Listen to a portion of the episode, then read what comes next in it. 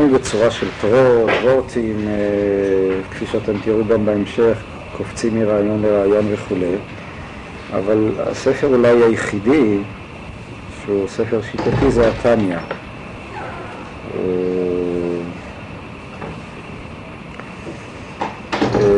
אבל לא, לא בכדי, כלומר אצל החסידים זה לא היה רק עניין מקרי שהם לא כתבו ספרים שיטתיים אלא זה בעצם עניין מהותי בדרך כלל. הסיבה היא פשוטה, הסיבה היא שהחסידים, הטענה עומדת כאן שלמעשה כל שיטתיות שהיא, כל סיסטמטיקה היא בעצם לא נכונה.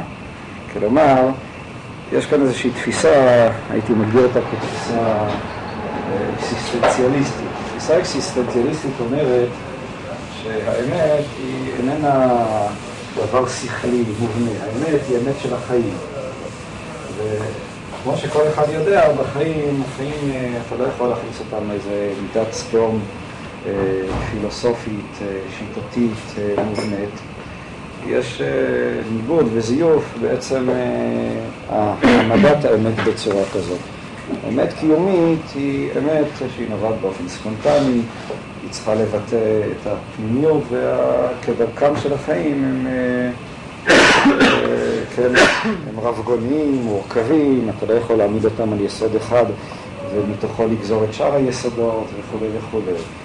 וזאת הסיבה שבעצם צורת התורות החסידיות הן כאמור תורות לא שיטתיות, לא סיסטמטיות, הן כאן גזירות פילוסופיות של רעיון מרעיון וכו' וכו'. היה כאן איזה עניין עקרוני לא לבנות שיטה, כמו שאני מוצא באמת אצל האקסיסטנציאליסטים המודרניים שהם יוצאים נגד המושג של שיטה. שיטה נחשב אצלהם כבר כדבר כזה. העולם הוא לא שיטה, החיים הם לא שיטה. וזה בא בכלל ביטוי בתורות של המגיד. יש תיאור יפה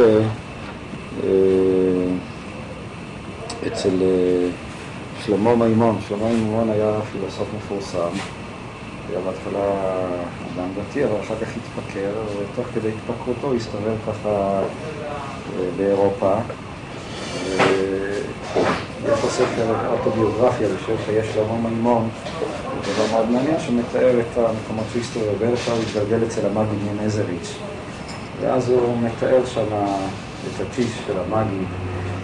התיאור הוא מעניין, הוא כבר כתב את זה בתקופה שהוא היה אפיקויריס.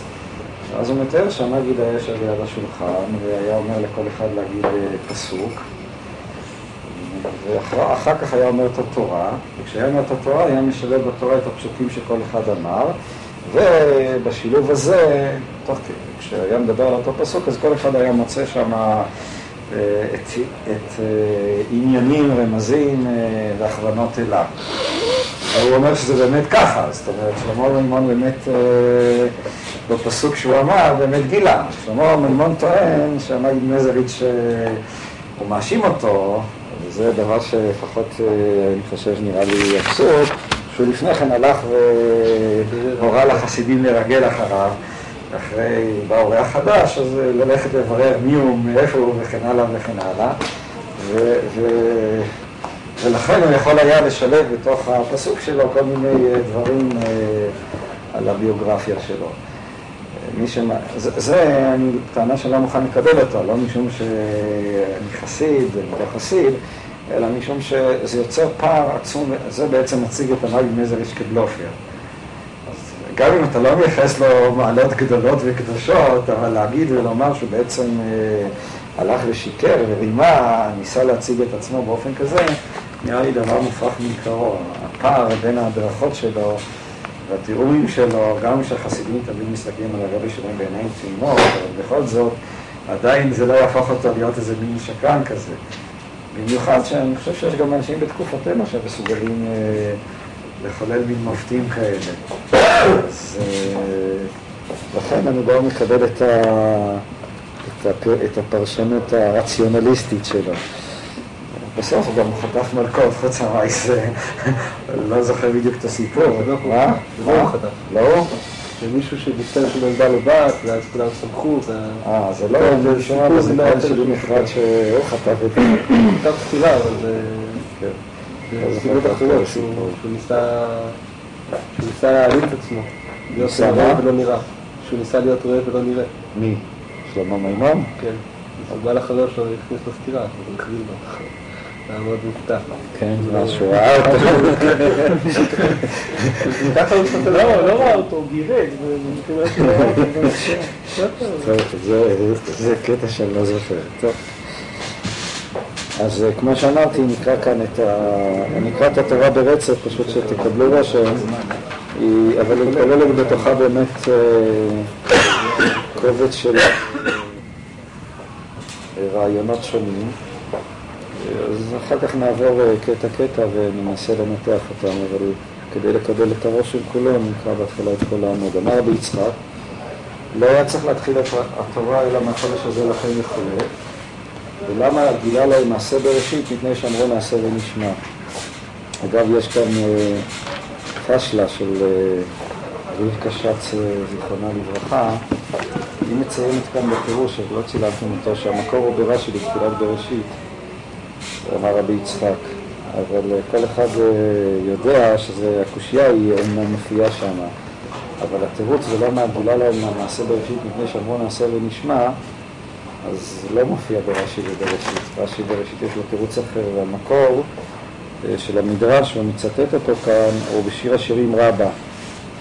ושם כתוב, רבי ינאי אמר, לא הייתה התורה צריכה להידרש אלא מהחודש, ומפני מה גילה הקדוש ברוך הוא לישראל, מה ביום הראשון, בזכות שאמרו ישראל, כל אשר דיבר השם נעשה ונשמע.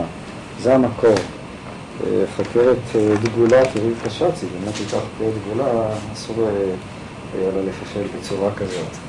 זאת אומרת, לציין את רש"י כשהמקור הוא אחר, אבל כמובן, יש כאן עוד דבר מעניין, טוב, מי שקצת, אה, יש לו ככה חוש מחקרי, אבל הבעל המיור בשיר השירים רבה, הוא לא. רבי יצחק, אלא רבי ינאי. מה- מה קרה כאן לפי דעתך? שבירה. מה? המעתיק, אומרת, המעתיק, המרץ אותי של המעתיק. היה כתוב אמר, מן הסתם מפרי, לא הכיר את רש"י בתחילת בראשית, אז אמר, פתח את ראשי התיבות ואמר רבי יצחק. בעוד שבעצם המקור הוא אה, אמר אה, רבי ינאי. אה, זה מכל מקום ה- המדרש, המקור בשיר השירים רבה, והמגיד נותן לו אה,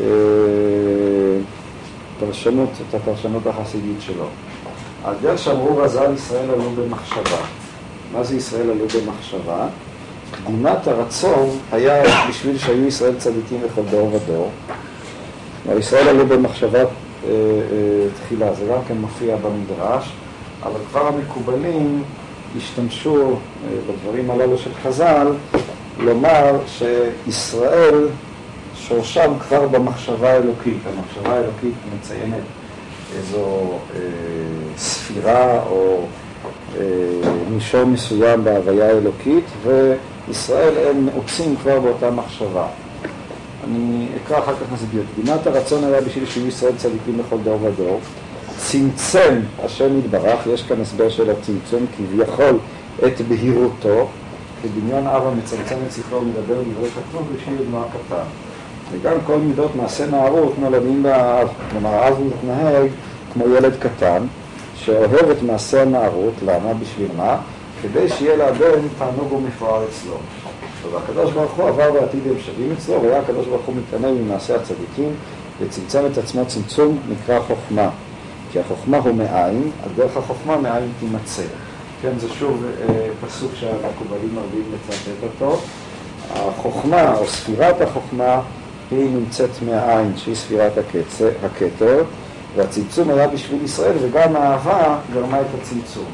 נקרא, כמו שאמרתי, את הכל ברצף. וזהו, כאן הוא בא לפרש פסוק אחר.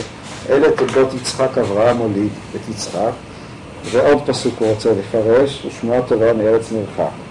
על דרך, פסוק שלישי, וישב יעקב בארץ ציון, ואית בזוהר, זכי יתיר יבין לי נפשו.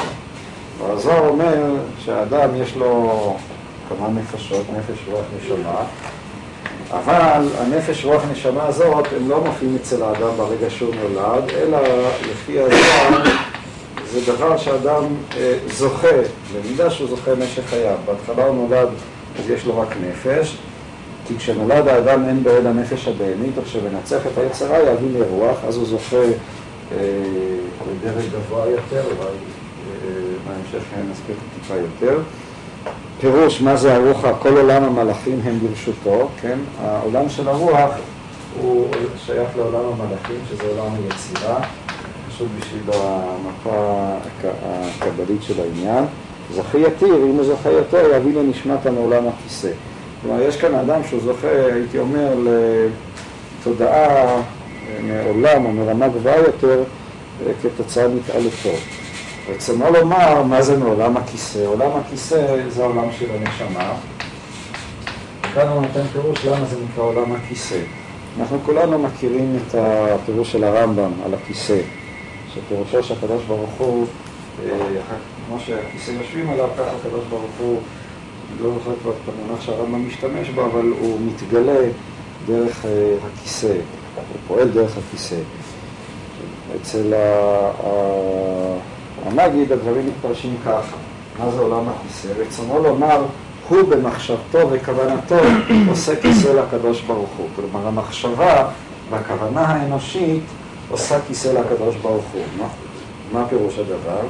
כשחושב באהבתו יתברך, משרה אותו בעולם האהבה. אם האדם חושב על אהבת השם, אז הקדוש ברוך הוא שורה בעולם האהבה. לכן כשחושב ביראתו, משרה אותו בעולם היראה. ולכן צריך האדם שלא יפסוק מחשבתו. יש איזה סיפור יפה על אדמו"ר הזקן, בנו של המגיד ממזליץ, והוא אומר שכשהוא שמע בהתחלה מהמגיד את האמירות מהסוג הזה, כן, שקשה באהבתו משרה אותו בעולם האהבה, או בניסוח אחר, שהמגיד לימד שחסד השם זה אהבת השם, אז חשב אדמו"ר הזקן שזה רק משל. אחר כך התברר לו שזה לא משל, אלא זה באמת ככה. חסד השם זה האופן שבו השם מופיע כלפינו. אהבת השם זה יחסנו לקדוש ברוך הוא. ומה שמלמד המגיד בפסקה הזאת שראינו, שבעצם אנחנו, הייתי אומר, יוצרים את האופן שבו השם פועל כלפינו. כלומר, זה לא מתחיל מחסד השם, אלא אם האדם, כמו שהוא אומר כאן, מרכז את עצמו חושב, הכוונה היא להתרכז ביראה, אז הקדוש ברוך הוא מופיע דרך מידת היראה. כלומר, ישנה אה, הדדיות, כאילו הייתי אומר זהות, בין האופן שבו האדם אה, תופס את הקדוש ברוך הוא, לבין האופן שבו הקדוש ברוך הוא אה, מתגלה אליו. זה מתחיל אה, במובן הזה אה, באדם, כפי שאנחנו נראה בהמשך. כלומר, האדם הוא בעצם, הוא זה שיוצר את האופן של אה, התגלות הקדוש ברוך הוא בעולם, זה הפירוש לעולם הכיסא. לכן צריך האדם שלא יפסוק מחשבתו אפילו רגע אחד מהשם יתברך. כלומר, התביעה החסידית היא תביעה שאדם יחיה כל הזמן באיזשהו, הייתי אומר, אה, מתוך תודעה, מתוך ריכוז. כיוון שהמשמעות של המחשבה, כשאני תופס כאן מחשבה, צריכים להבין אותה בצורה אה, עמוקה יותר. מחשבה זה לא רק לחשוב על, אלא זה להיות מרוכז, להיות מודע. החסידים תובעים שהאדם יהיה כל הזמן, יחיה מתוך איזושהי אה, מודעות, מתוך איזשהו אה, אה, ריכוז, באיזשהו מתח אה, מאוד חריף של אה, אה, תחושת מציאות. והסיבה שהוא אומר, משום שבזה תלוי, ה... בזה תלויה המציאות האלוקית. המציאות האלוקית תלויה במה שהוא מכנה כאן המחשבה האנושית. לכן האדם כל הזמן צריך שלא יפסוק מחשבתו אפילו רגע אחד מהשם יתברך, ובזה משרה את הקדוש ברוך הוא בהם. וכך נכתבו הבארות בתורה, כי ישרה את הקדוש ברוך הוא וזהו, ואז מתוך ההנחות הללו הוא מפרש את הפסוק, ואשל יעקב בארץ, אף על פי שישב בארציות מגורי אביו. פירוש לשון אוגר בקיץ, מאסף הקדוש ברוך הוא לתוכה. זה פירוש אחד. לא יאמר מגורי אביו בכל מחשבה עולם שלם, ואין מצוצות הקדושה ואוסף אותם מן השורש, וזה מגורי אביו, נסביר בהמשך. פירוש שאסף את אביו, הקדוש ברוך הוא, כביכול.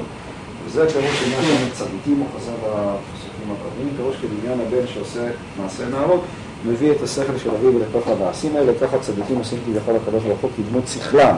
הצדיקים עושים כביכול הקדוש ברוך הוא כדמות שכלם, שהוא יתברך חושב מה שהם חושבים. אם חושבים באהבה, מביאים מהקדוש ברוך הוא לעולם האהבה, כמו שכתוב בזוהר, מלך אסור בראתי בריתי נוחה. וזה הפירוש צמצם שכנתו בין בדי אהרון. טוב, אולי באמת לא, לא אקרא את הכל, אה, רק את הקטע האחרון, וזהו בשמועת טובה תדשן עצם, על דרך שאמרו ז"ל, ישראל מפרנסים לאביהם שבשמיים, כדמיון האדם שהוא שבע מחמת תענוג, כך הקדוש ברוך הוא מתענג מחמת מעשיהם של ישראל, תדשן עצם, כלומר מדשן ומענג את העצמיות של היכל עבור הקדוש ברוך הוא. וזהו פירוש נערי צפר, פירוש לשון חוזק, כביכול אנו מחזיקים או מחזקים אותו יתברך. זה למעשה הקטע וננסה אה, לנתח את הדברים אה, אחת לאחת. הנושא העיקרי של הקטע הוא המושג של הצמצום, לפי התפיסה החסידית, אבל כפי שאתם ראיתם, הצמצום כאן הוא לא רק אה, מופיע בהקשר התיאולוגי שלו, כלומר זה לא רק פרשנות לצמצום, אלא זה יוצר גם פרקטיקה מסוימת. כלומר, מתוך התפיסה שלו של הצמצום, הוא יוצר גם אה, הדרכות מעשיות אה, בעבודת השם אה, של העולם. אה, איך הוא תופס את הצמצום? אה, המושג של הצמצום בעיקרו מופיע אה, בכתבי הארי הקדוש, מופיע גם לפני כן, אבל מי שלמעשה מאוד הבליט את העניין זה הארי הקדוש. אני לא רוצה כרגע לתאר את תורת הצמצום של הארי, אבל בקווים כלליים לומר את הדברים, כבר הזכרנו אותם בזמנו כשהזכרנו את רב נחמן. לפי התיאור של הארי הקדוש, אז לפני התחלת הבריאה, ובעצם אפילו המונח בריאה לא נכון כאן, אז אור אינסוף היה מילא את כל ההוויה בשווה. האינסופיות שרתה אה, בכל מקום. לא היה מקום אה, אה, להתהוות העולם. כדי אה, לאפשר את התהוות העולם, אז הוא צריך כביכול הקדוש ברוך הוא אה, לצמצם את עצמו. הצמצום כאן פירושו הסתלקות. ובעצם פעולה, וזה ההבדל הבולט הראשון בין, אה, בין, אה, אני רואה שצריך לבקש ממעוז להביא לך קפה, אה, עד שאתה מביא לנו מים, נביא לך קפה. הצמצום, וזה ראשית כל ההבדל הבולט אפילו מבחינה, מבחינת הפרשנות, מבחינת הסמנטיקה בין המגיד מנזריץ' לבין הארי הקדוש. אצל הארי הקדוש הצמצום הוא היעדר, הסתלקות. אור אין סוף סילק את עצמו לצדדים, ובזה הוא יצר חלל פנוי, שהוא המקום שבתוכו נבראו העולמות. כלומר, כדי שיברא העולם צריך להופיע קודם ההיעדר, ורק אחרי שיש את ההיעדר של אור סוף, אז יכולים להתהוות uh, העולמות. בעוד שאצל uh, המגיד, המושג של צמצום, כאן הייתי אומר, איך הייתם מתרגמים אותו? מה זה צמצום מה? התנועה היא נכונה, עכשיו נמצא גם את המילה. מה? להפוך אותו ליותר... המחשה. יותר אנושי אתה אומר, אבל אני מסכים. אבל איך היית מתרגם את המילה? מה? מיקוד. מיקוד. צמצם את בהירותו. מה? צמצם את בהירותו, כלומר זו פעולה של אה, התכווצות, של התקטנות, אה, כמו דבר גדול שמצמצם את עצמו, כן? זה המילה לצמצם. הקדוש ברוך הוא היה אינסופי, והוא התקטן, כמו במשל שהוא מביא כאן ביחס לאב. ההבדל הזה, שהוא הבדל סמנטי, יש לו אה, הבדל עצום מבחינת ההשפעה והתפיסה הרוחנית.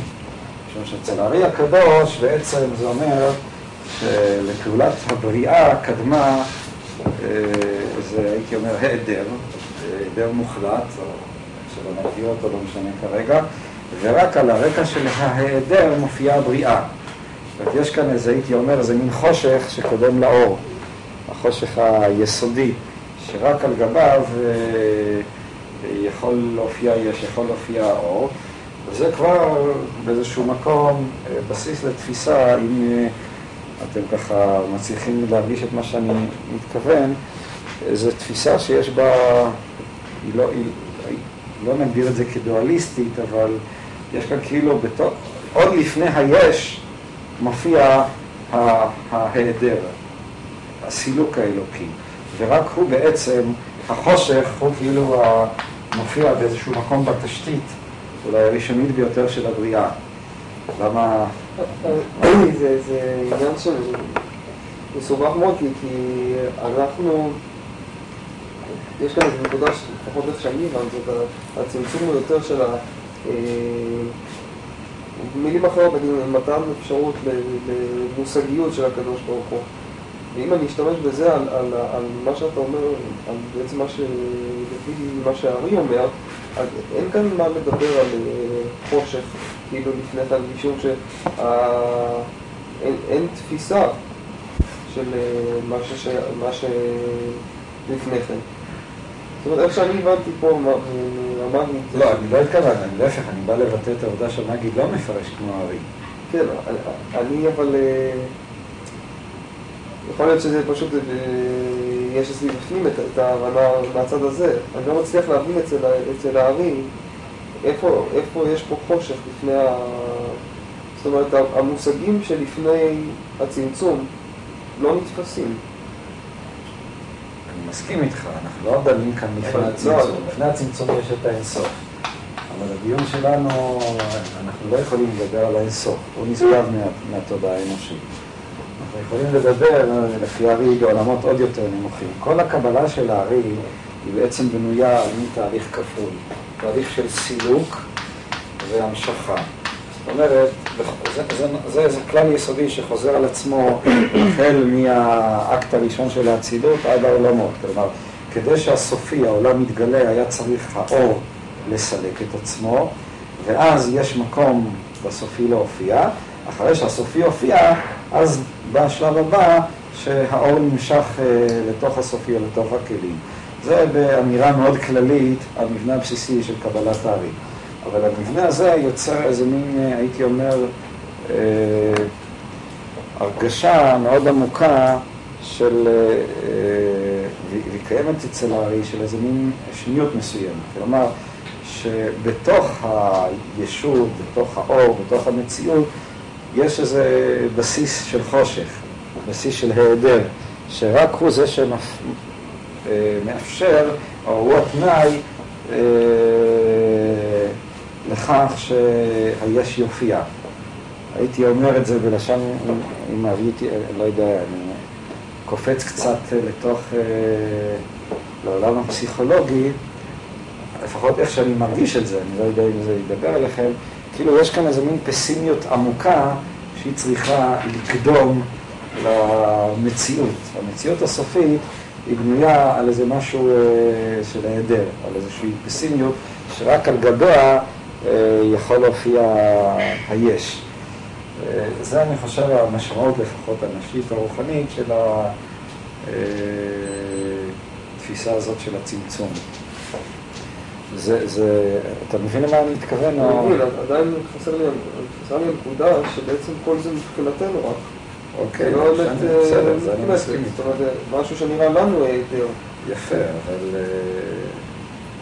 לא נתפס מבחינתנו. איך החושך הזה יכול להיות חיובי אולי, אבל... אה, בסדר, אני מוכן לקבל את הנוסחה שאתה אומר, לא משנה, אבל מבחינתנו היא מבחינתנו. אנחנו אה, חיים בעולם של מבחינתנו, לא בעולם של... מבחינתו. יש לזה, אני חושב, השלכות אה, פסיכולוגיות מרחיקות לכת. אה, דווקא יש הרבה דעות מודרניות שהם יונקים את הדבקות הדתית שלהם מהעמדה הפסימית, מאיזושהי פסימיות. אה, איך אני אתאר את זה? אולי מישהו מוכן אה, לתאר את זה? מישהו מבין מה שאני מרגיש? מה? מעוז. להתעסק מה? איך אפשר מתוך... בדרך כלל הדתיים אופטימיים, כן? אתם יודעים, טופחים על קריסם, את כל זה עשתה עבודה. אומרים שדווקא החסידות התחילה ככה. אומרים שה... החסידות היא ודאי אופטימית. אומרים לא, שהישראלים... צמחה על רקע של אה, עולם די פסימי. אה, יש זה הבדל, נקודת מוצא של. ככה אומרים החויקרים, הספינים החויקרים, אבל הם לא מתכוונים למה שאני מדבר, הם מדברים על איזושהי פסימיות יותר במישור החברתי, כן? על שזה שהעניים היו מאוד מדוכאים, מדברים במישורים, ודאי מתכוונים, לא רץ וקאט דיליי, שפעם בחסידות הייתה מאוד לקויה, אבל... אה, אבל לא- אנחנו מדברים על הפסימיות הנפשית, הקיומית, המטאפיזית, על המים השחורים שהם, אה, על החלל החשוך שבתוכו צף כדור הארץ, או משהו כזה, על זה אנחנו מדברים. ומשם יש אה, כל מיני טיפוסים שיונקים את הדבקות הדתית שלהם. אה, השאלה אם אתם, אני לא יודע עד כמה אתם, יש דמויות, אבל דווקא בעולם המודרני של אפילו יהודי כמו הרב סולובייצ'יק, אני מרגיש את הנימה הזאת אצלו. כשהוא מדבר על איש האמונה הבודד וכן הלאה, אבל אתה רואה שהוא יונק מהתיאורים הללו דווקא איזה סוג של אה, דבקות דתית. איך הייתם מתארים את זה? מה אתה אומר יגאל? יגאל, יואל. יואל. יגאל ויואל לא... כמו יצחק וינאי כאן. מה? אתה... אתם מרגישים מה מה אני מתכוון, מה? כן, כאילו העולם אה, קבוע, העולם אה, מנותק בעצם, ונקודת המאחז היחידה זה התורה היא איזשהו אה, קצה חוט שעוקבים בו, התורה או האמונה הדתית, הדבקות הדתית. זה... לא נקודת אחיזה, זה בדיוק הנקודה. כלומר, ההרגשה היא, זה כמו יהודי, ש... יהודי אני אומר, אדם שנופל בחלל. אין לו מה להחזיק, אז הוא מחזיק בזקן שלו. זה פחות או יותר נקודת האחיזה. כלומר, כאילו כשהכל מתפורר, כשאין שום דבר, אז אתה בעצם מגיע לאיזה נקודת אחיזה שהיא לא נקודת אחיזה, אבל דווקא משום כך יש בה איזשהו ממד אה, אה, אינסופי. דווקא משום שלא קיים שום דבר. דווקא זו מין חגיגה של חגיגת העין, אם ננסח את זה ככה. ואני חושב, טוב, זה כבר אה, עניין של פרשנות, אבל בהצגה הזאת של הדברים יש את, ה... את הממד הזה. אה, אצל הארי הקדוש, טוב, זה כבר עניין אה, בכלל של התפיסה של ה... אנחנו לא לומדים קבלה, ולא, ודאי שלא קבלת הארי, אבל לפחות אני פשוט רציתי להצביע על איזשהו אה, אה, מודל על המודל או הדגם של הצמצום אצל, אצל הארי, כדי בעצם יותר להשוות אותו למגיד נזרי. עכשיו, מגיד, איך המגיד נזרי מסביר את הצמצום? הוא משתמש כאן במשל פסיכולוגי, שהוא מאוד אה, נפוץ אצל המגיד. אצל המגיד. אה, איך הייתם, אה, מה, מהו המשל? משל פסיכולוגי בעצם, ומה משמעותו? איך הייתם מפרשים אותו? אפשר לקרוא אותו גם כן בכל מיני קריאות, כן? אבל אה, ראשית כל מה המשל, איך הוא מסביר את הצמצום? אמרת שהצמצום הוא בעצם התקטנות. איזה משל הוא משתמש בשביל להסביר את הצמצום? אבא שמתנהג התנהגות של ילד על מנת שאתם שלא ידעו אותו. כן. זאת אומרת, המשל שהוא משתמש, וזה משל שהוא אה, מאוד נפוץ, שכיח אצל המגיד, המחק שלי נופל. אה, משל של אבא, כמו שאומר כאן, כדמיון אבא מצמצם את שכלו, את אה, תודעתו, את הבנתו, הוא מדבר דברי קטנות, כלומר הוא מדבר אה, לפי הרמה של הילד הקטן, בשביל בנו הקטן. כן, הוא משחק עם הילד אה, בגולות. בשביל מה הוא משחק עם הילד בגולות? הרי אה, זה לא מתאים לו וגם הוא מטבעו לא היה נהנה מזה.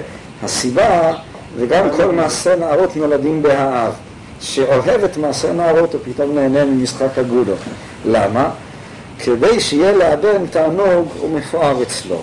כלומר, בגלל שהוא אוהב את הבן, כדי שיהיה לבן אה, אה, תענוג, בשביל התענוג, אז הוא אה, מתנהג כמו ילד קטן, הוא נכנס, אה, הוא נכנס כאילו לתוך התודעה של הילד, ועכשיו הוא, הוא מתלבש, אם אפשר לומר, בתודעה הילדותית, משחק איתו גולות, מדבר איתו כמו ילד, אה, וכן הלאה וכן הלאה.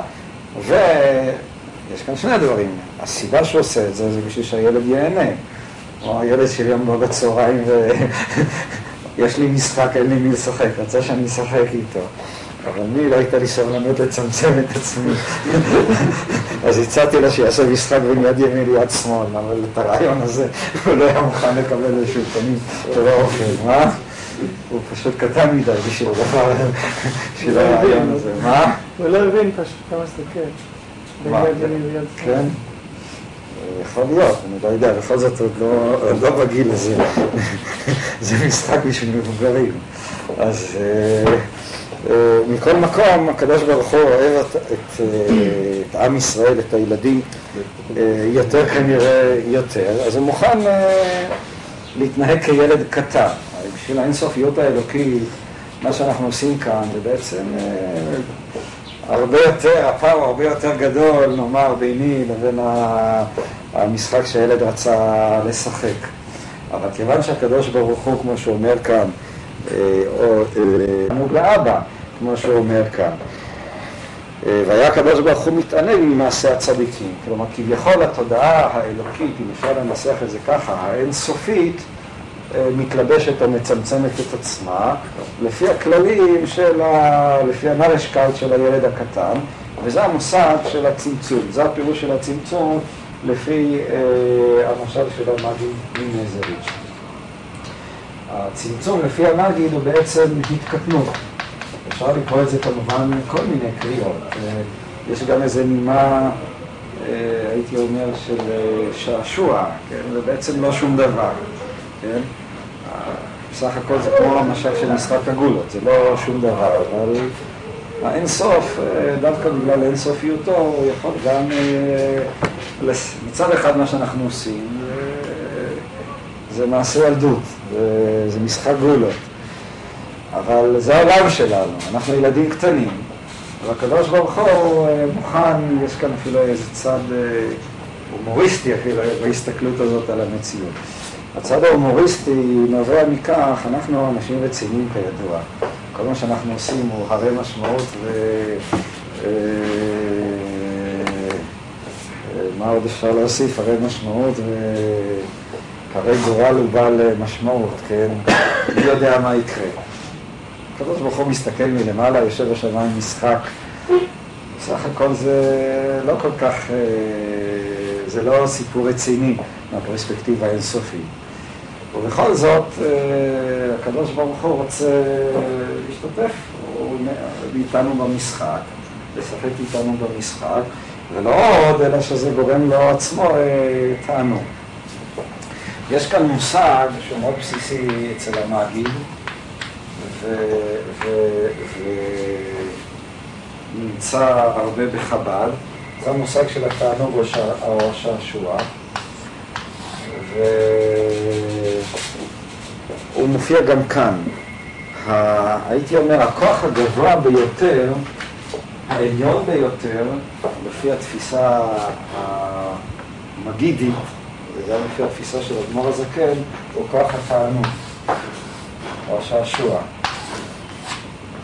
מתווסף אליו גם בקטע הזה, אה, הוא מזכיר כאן באיזשהו מקום את האהבה, אבל הוא מזכיר תענוג ומפואר אצלו בקטע הקודם, שזה שייך להתפארות.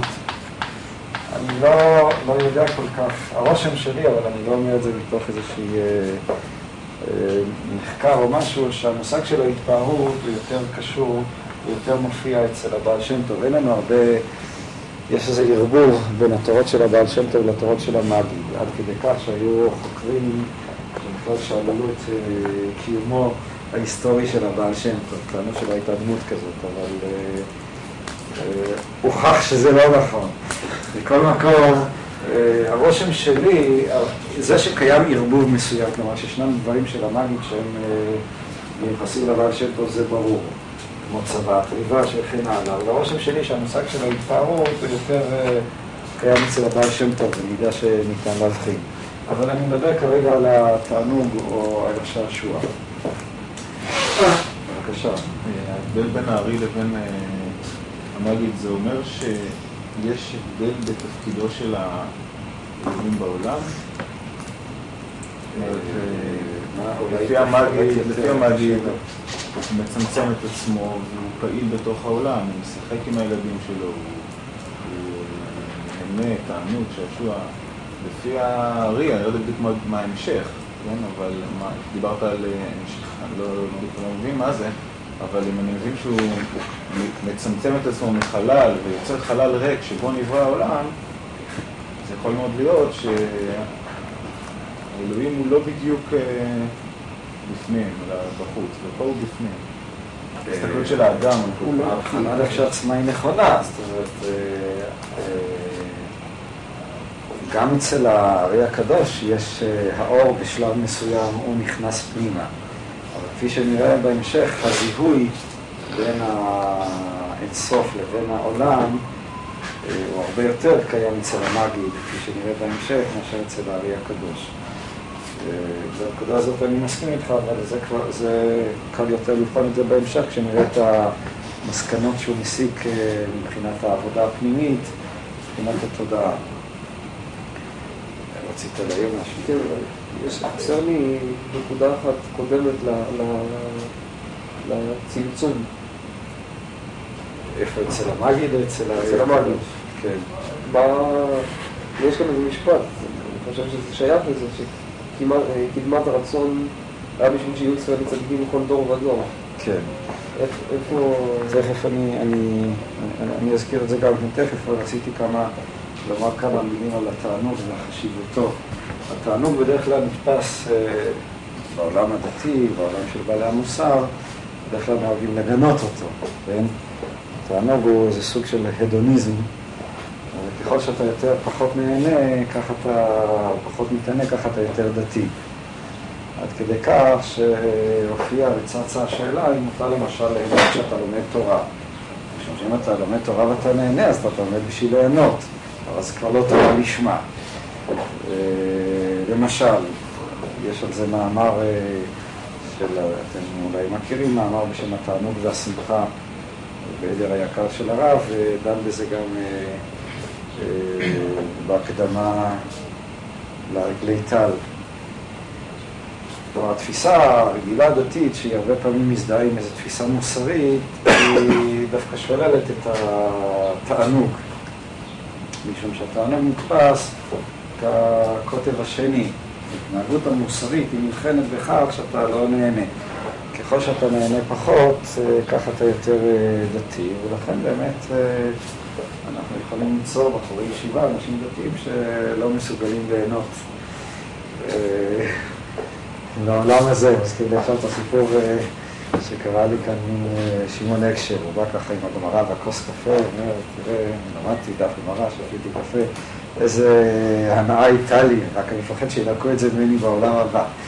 אז אמרתי לו שהמהר"ל אומר, כתוב כל הנהנה מיגיע כפיו יותר מירא שמיים. אז המהר"ל מסביר שלהפך, מי שמסוגל ליהנות בעולם הזה, אז הוא גם מסוגל ליהנות בעולם הבא. משום שמי שאין לו יכולת ליהנות, אתם חושבים, ש- אתם חושבים שבעולם הבא הוא ייהנה, גם בעולם הבא הוא לא ייהנה. מי שלא מסוגל, מה? זה עניין של הרגל, זהו. לא, המהר"ן מסביר את זה בעומק מאוד עמוק. הוא אומר שהנאה, כל הנאה היא יכולת של האדם לקבל את עצמו. אם יש לך מכונית, כן, אה, נגיד אה, יש לך מכונית דגם אה, 94, אבל אתה מציץ על השכן, לא יש אה, 95, אתה לא תהנה. מתי אתה מסוגל ליהנות? כשאתה שמח ונהנה ממה שיש לך. זה נכון גם ביחס לעולם הזה, אבל המהר"ל אומר שזה גם ביחס לעולם הבא אותו דבר. זאת אומרת, אם אתה לא פיתחת בעצמך את היכולת ליהנות, לשמוח, ליהנות, אה, בוא נשתמש במושגים יותר מגושרים, אה, להרגיש כיף, אז בעולם הזה, אז גם בעולם הבא, ייתנו לך את כל הגן עדן, אבל אתה לא תהנה, אתה תפזול, ההוא יש אה, חתיכה יותר גדולה, מה? שטיקל יותר גדול מהליג'וסן, אז ממילא זה כבר אה, יגרום לך לא ליהנות גם בעולם הבא. אה, מכל מקום, מה... אה, לא? כן, למה השעשוע והתענוג הופכים להיות אצל המאגי המגנזרים, אצל הזמור הזקן, כן, זה דבר כל כך עצמי, דבר כל כך עליון. זה בעצם הביטוי של הרמה הכי גבוהה, כוח התענוג. כוח התענוג הופך להיות הרבה פעמים איזשהו קריטריון להבחנה רוחנית, או איזה כלי. אם אתה אה, מתענג על איזה דבר תורה, זה סימן שהדבר תורה הזה הוא באמת דבר תורה שיש בו רוחניות, שיש בו מגע אלוקי. המגע האלוקי הוא צריך להביא את האדם לאיזשהו אה, תענוג רוחני, אה, לאיזושהי... אה, אה, לפתח דווקא את כוח התענוג. בדרך כלל כששואלים מהי התכלית, בשביל מה הקדוש ברוך הוא ברא את העולם, מהי גאולת הכותרת, מה בעצם מחפשים? מחפשים את אותה נקודה שעליה אתה לא יכול לשאול מה התכלית שלה. כלומר, שואלים, אה, אני לא זוכר כבר איזה בדיחות סיפרתי ואיזה בדיחות לא סיפרתי, אז יכול לספר כן את הסיפור, אם כבר שמעתם אז אה, ת, תגידו לי, אבל פעם איזה מישהו עבר עם קדילק ליד אה, יפו, היה שם איזה דייג, יושב לו ככה, שם סיגריה דג דגים. אז הוא שואל אותו, מה אתה עושה? מה אני דג דגים? "אה, עבדת כבר היום? הוא אומר לו, לא עבדת, יש לך כסף? אין לך כסף. אז הוא אומר לו, מה, אז מה אתה יושב כאן דג דגים? לך, תעבוד, יהיה לך כסף, אחר כך. אז הוא אומר, נגיד שאני אעבוד, יהיה לי כסף, אז מה אני אעשה? אם יהיה לך כסף, אז יהיה לך זמן. אז מה תעשה אם יהיה לך זמן? תלך לדוגדגים. אז הוא אמר לו, זה בדיוק מה שאני עושה עכשיו. כלומר, מה הכוונה? כשמחפשים את הדבר העצמי, מחפשים את אותו דבר שעליו אתה לא יכול לשאול מה הסיבה שלו, בשביל מה הוא. זו ההתחלה של המציאות, אותו דבר שמציאותו בעצמו. מחפשים, אם זה במישור הפסיכולוגי, כוח פסיכולוגי, אם זה במישור התיאולוגי, זה משהו רציונלי. זה העצמיות. עצמיות פירושה דבר שהוא לא צריך סיבה מחוצה לעצמו בשביל להתקיים, והוא גם לא צריך איזשהו תכלית, הוא לא חותר לקראת איזשהו הישג, אלא הוא נמצא בעצמו. עכשיו אפשר uh, לשאול למה הקדוש ברוך הוא ברא את העולם, או מהכיוון השני, מה היה התכלית של האדם, uh, מחפשים את, אותה, את אותו דבר עצמי, שהוא דבר ראשוני. הכוח הזה של התענוג או של השעשוע מתפרש אצל החסידים כדבר עצמי. למה?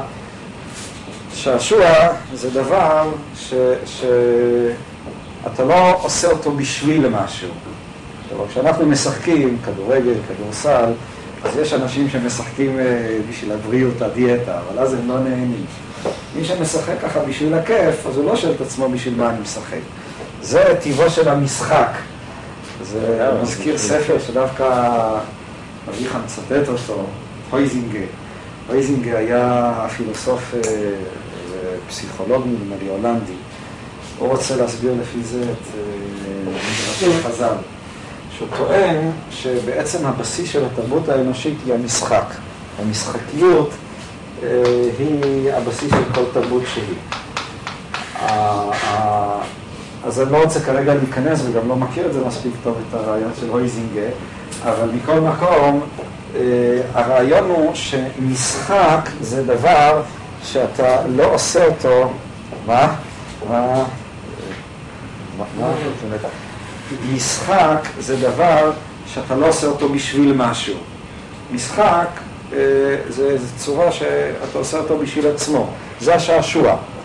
ולכן, למשל, אצל החסידים, מה, הדבר הגבוה ביותר הם שעשועי האהבה, שבין הקדוש ברוך הוא לבין אה, נשמות הצדיקים. הייתי מנסח את זה ככה, הביטוי הצרוף ביותר של אהבה הוא דווקא שעשוע. אם האהבה רוצה לבטא את עצמה, היא מבטאת את עצמה באמצעות השעשוע. למה? אדם שהוא חותר לקראת משהו, זה אומר שאין לו, הדבר שהוא עושה אותו הוא לא בעל ערך עצמי, אלא הוא אמצעי למשהו אחר. האהבה, כשהיא נתפסת באמת כדבר בעל ערך עצמי, אם אני אוהב מישהו, אז אני לא משתמש בו כאמצעי לקראת משהו אחר, אני לא אוהב בשביל, אני לא עושה משהו בשביל משהו אחר. אהבה היא תכלית לעצמה, ולכן הביטוי הצרוף ביותר של אהבה זה דווקא המשחק, זה שעשועי אהבה ש, שהם אה, בין הקדוש ברוך הוא לבין נשמותיהם של הצדיקים, אבל אפשר לומר את זה בהכללה יותר רחבה, שבעצם השעשוע, השעשוע הוא הביטוי של האהבה. הסיבה היא משום ש... ש, ש, ש המשחק או השעשוע הוא, אה, הוא דבר שהוא לא, הוא לא, כשאתה משחק, אתה לא עושה את זה כאמצעי למשהו אחר, אלא זה תכלית עצמית. דווקא העובדה שזה לא רציני, זה מה שנותן לו את הממד של החופש והייתי אומר את הממד האינסופי. אני יכול, אה, בבקשה. אה, יש איזה מעבר שלא הבנת אותה. בהתחלה שדיברנו, אז לקחת משל של האבא, ואמרנו, בגלל שהבן לא בכלל לא מבין את המושגים של האבא, אז אבא משתמש, משתעשע עם הבן שלו במושגים שלו, כי לא רלוונטי שאבא ידבר עם הבן ב, ב, לפי השכל שלו, במושגים שלו. תמיד הסברנו שהקדוש ברוך הוא, מבחינת אנחנו לא יכולים לתפוס את מציאותו איכשהו, אז הוא הוריד את עצמו לרמת הגן שלנו, שעכשיו זה לא או כדי שנוכל ללמוד, להתקרב אליו, או להתעלות, או ללמוד, או להתרחב. אלא כאן אנחנו מדברים פה על אה, שעשוע טהור. שאבא משחק עם הבן שלו, שיהיה לבן כיף. כן, ללא מטרות חינוך, כן. ללא מטרות, אבל כן. למה הוא עושה את זה? הרי גם האבא נהנה. אה, לא רק לא אה, אה, הבן נהנה, אלא גם הקדוש ברוך הוא נהנה. והיה הקדוש ברוך הוא מתענג ממעשה הצדיקים וצמצם את עצמו צמצום. זאת אומרת, יש כאן גם תענוג אלוקי, וזה דבר שהוא בולט בכל הקטע, כבר לא נספיק כל כך לפתח את זה, יש כאן אה, הדדיות, זאת אומרת, כל הקטע בנוי על, על ההדדיות שבין אה, הבן לבין האבא. מה שקיים בבן קיים גם באבא. התענוג של הבן הוא גם התענוג של האבא. אין, אין פה בכלל מישור של אה, תפיסה, חינוך, אני לא יודע בדיוק איזה מושגים להשתמש. אני לא יודע אם הם. הנקודה הבסיסית היא שבתענוג שזה לא רציני. אה, לא. האנשים, אמרתי, האנשים הדתיים הם רציניים, והם רואים ברצינות שלהם את הקריטריון לדתיות. אבל כאן, אם אני קצת, אה, קצת, אני קצת אה, מחדד את זה ומושך את זה לכיוון מסוים, אבל הגרעין ודאי נמצא כאן. יש הבדל גדול, התפילה הגבוהה ביותר היא לא התפילה שאתה מתפלל בשביל, אתה רוצה וכן הלאה. התפילה הכי גדולה היא תפילה שזה בעצם, זה, זה כיף. עכשיו, אה, אני לא יודע עד כמה חוויתם חוויה כזו, אבל אה, אפשר לפעמים גם להגיע לכיף בתפילה, כן? זאת אומרת, זה שעשוע אהבה. זה... ומתארים את זה הרבה פעמים, גם המאגים, מקווה שנראה בהמשך, מה פירושם של השעשועים, איך משתעשעים. זה בעצם הביטוי המובהק, הופך בעצם להיות ביטוי שלפחות מבחינת התפיסה המקובלת הוא בדיוק הפוך. הדתיות היא דווקא יכולת אה, לא להיות אה, רציני, כבד ככה, כל דבר אה, הוא אמצעי לתכלית, לאיזה הישג דתי או משהו כזה, אלא דווקא אותה פתיחות לחופש האלוקי, לאהבה האלוקית, לשמחה האלוקית. איך יש איזה שיר של חסידים בפולנית, לעשות עבירות, הכל, העיקר לא להרגיז את הריבונו של אוי משהו כזה, לא יודע. זה חלק מההוויה החסידית הזאת, שהיא ודאי נמצאת כאן. הקדוש ברוך הוא משתעשע, הוא מתענג אה, וכולי וכולי. אגב, זה גם חלק מהבטלנות החסידית. צריך להבין, זה המחיר. החסיד האמיתי, הוא לא הולך לעבוד, הוא ברח מאשתו בתקופה ההיא. אה, ישב לו אצל הרבה, שתה ברומפן, רקד, התפלל, אה, קרא קצת טילים, גם למד פה ושם גמרא, אבל גמרא זה קצת יותר קשה, אז יש יש שלא במיוחד, אבל אה, היה נמצא בדוויקס, אני תראה, זה קצת... אה, אפשר להכיר את ההוויה הזאת, גם היום היא קיימת בכל מיני שמורות טבע, אבל מה? זה המקום להגיד לפאבים. לא, הרבה לפני. אתה יכול להגיד שיש משהו בתוך זה זה יותר ילדי הפרחים של שנות החמישים, איך זה היה נקרא? מה? ההיפים, כן, או משהו כזה. זה אנשים שבעצם מרדו בתרבות, משום שראו בתרבות עצמה איזו סופיות מעיקה, ולכן רצו איזשהו חופש, זה המחיר. זאת אומרת, מה שאני מתכוון כאן להצביע, אה, זה נכון אגב לא רק ביחס לחסידות, נכון גם ביחס לתרבות המזרח. העובדה שתרבות המזרח היא כל כך, אה, היא נכשלת, המזרח הרחוק אני מתכוון, לא המזרח הקרוב של הערבים. המזרח הקרוב של הערבים זה, הנקודה שלהם זה, זה תרבות הדיבור, כן? אבל במזרח הרחוק התפיסה הזאת היא מין תפיסה... טוב, אה, שמענו את זה בחדשות, מה... יום אסל יום באסל, מה... מה שטוב למוחמד, זהו זה, גמרנו. אה, מה? הבעיה היא שגם גם, גם החבר'ה שלנו הפכו להיות חלק מתרבות המזרח התיכון. זה הכל תרבות של דיבורים. מה? אתה הולך לקנות בשוק אצל הערבים, הוא נורא ייעלב אם אתה לא תתמקח איתו. כל הכיף זה שאתה מתמקח. אם לא תתמקח, הורדת לו את הכל. זה מה שחז"ל, מעשה אבות סימן לבנים. מה אתה מתכוון? אה, שאתה הזכרת קודם. מה שטוב למוחמד. מה? טוב למוחמד. אה, אתה מתכוון... אה, טוב, זה לא... אני לא התכוונתי לזה, אבל אה, זה נכון שמוחמד... אה, מה שהוא עשה אז ביהודים בחצי האי ערב, הוא באמת רימה אותם. בהתחלה הוא ניסה להפוך אותם להיות מוסלמים, וכשזה לא הלך לו, אז הוא רצח אותם. הברח בהם, ידוע, טוב. המעניין הוא שהוא אומר את זה, עד כדי כך הוא, תופס עד כדי כך את היהודים, שיודע שהוא יכול להגיד את זה בריש גל, זה לא יזיק לו. מה? זאתי הבעיה. אם הוא היה חושש שמישהו יתפוס, אה, אני מרגיש שזה משהו, אה, קצת מסוים זה על גבול, זה על גבול הגרוטסקה, מי שמסתכל מה שהולך כאן. לא... אז מיד אה, רבין אה, מזעים פנים, ואפילו יוסי שריד, אבל כולם יודעים שזה, שזה לא רציני. אה, טוב, אה, נחזור לענייננו. אני אומר, התפיסות הללו שהן תפיסות, שבעצם תפיסות פסיביות. אני מתכוון לומר, התפיסות המזרחיות, שמבחינה זאת אתה יכול לראות גם בחסידות צד כזה, אם שההשוואה היא לא לגמרי, אבל היא נכונה, שבעצם הן, תפיסות אה, לא פרודוקטיביות. האדם המערבי הוא מאוד בנוי על הישגים, על חתירה מה לקראת. התפיסה הפסיבית? מה?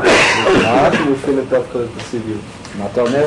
זו אותה תפיסה שמאופיינת דווקא בפסיביות, זאת אומרת, אה, למה אתה אמרת מתכוון? בהתחלה שזה פסיבי. כן, התפיסה החסידית יש בצד פסיבי, גם בתפיסה המזרחית.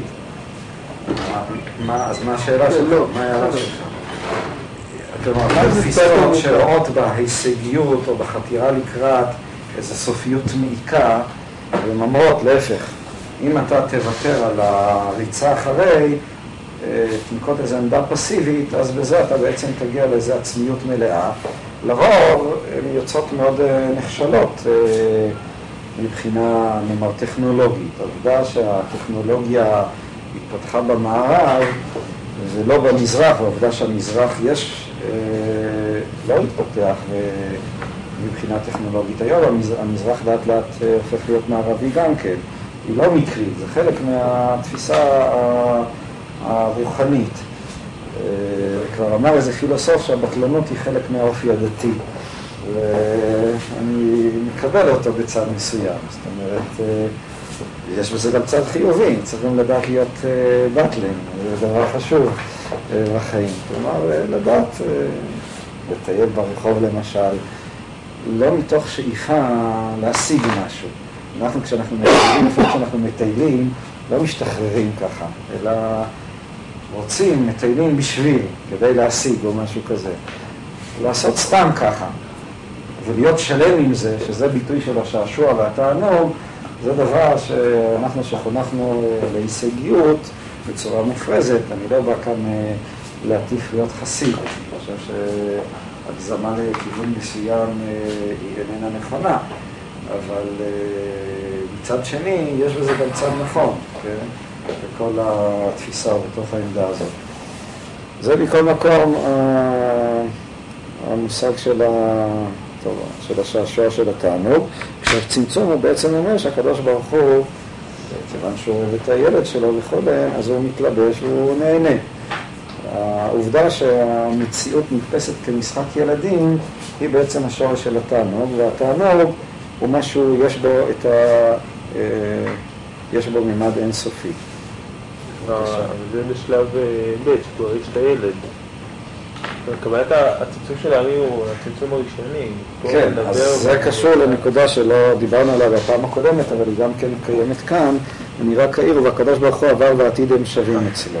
זאת אומרת, זה קיים כאן, כביכול הקדוש ברוך הוא רואה את העתיד, את הילדים, את הילדים, את העולם, והוא אה, רואה אותם משחקים, משחקים בגולות. בואו קצת נהיה, נסיים בזה, אבל קצת נהיה ציוריים יותר. תארו לכם איך העולם נראה מנקודת מבטו של אלוקים, כן? אז אה, זה לא נראה כאיזה משחק ילדים, אמרתי לכם, זה מזכיר לי למשל שאני מסתכל על, אה, על התעודה שלי בכיתה ג', אז אני רואה שם כתיב כמעט טוב, אה, אז פתאום אני נזכר איך בכיתי על זה שקיבלתי כמעט טוב בכתיב. אז איזה מין חוויה. אז זה בשבילי היה רציני, טרגדיה שלמה, שבמקום טוב קיבלתי כמעט טוב. היום אני מסתכל על זה בחיוך וגם בנוסטלגיה בצד מסוים, וזה גורם לי איזשהו אה, שעשוע, אני יודע.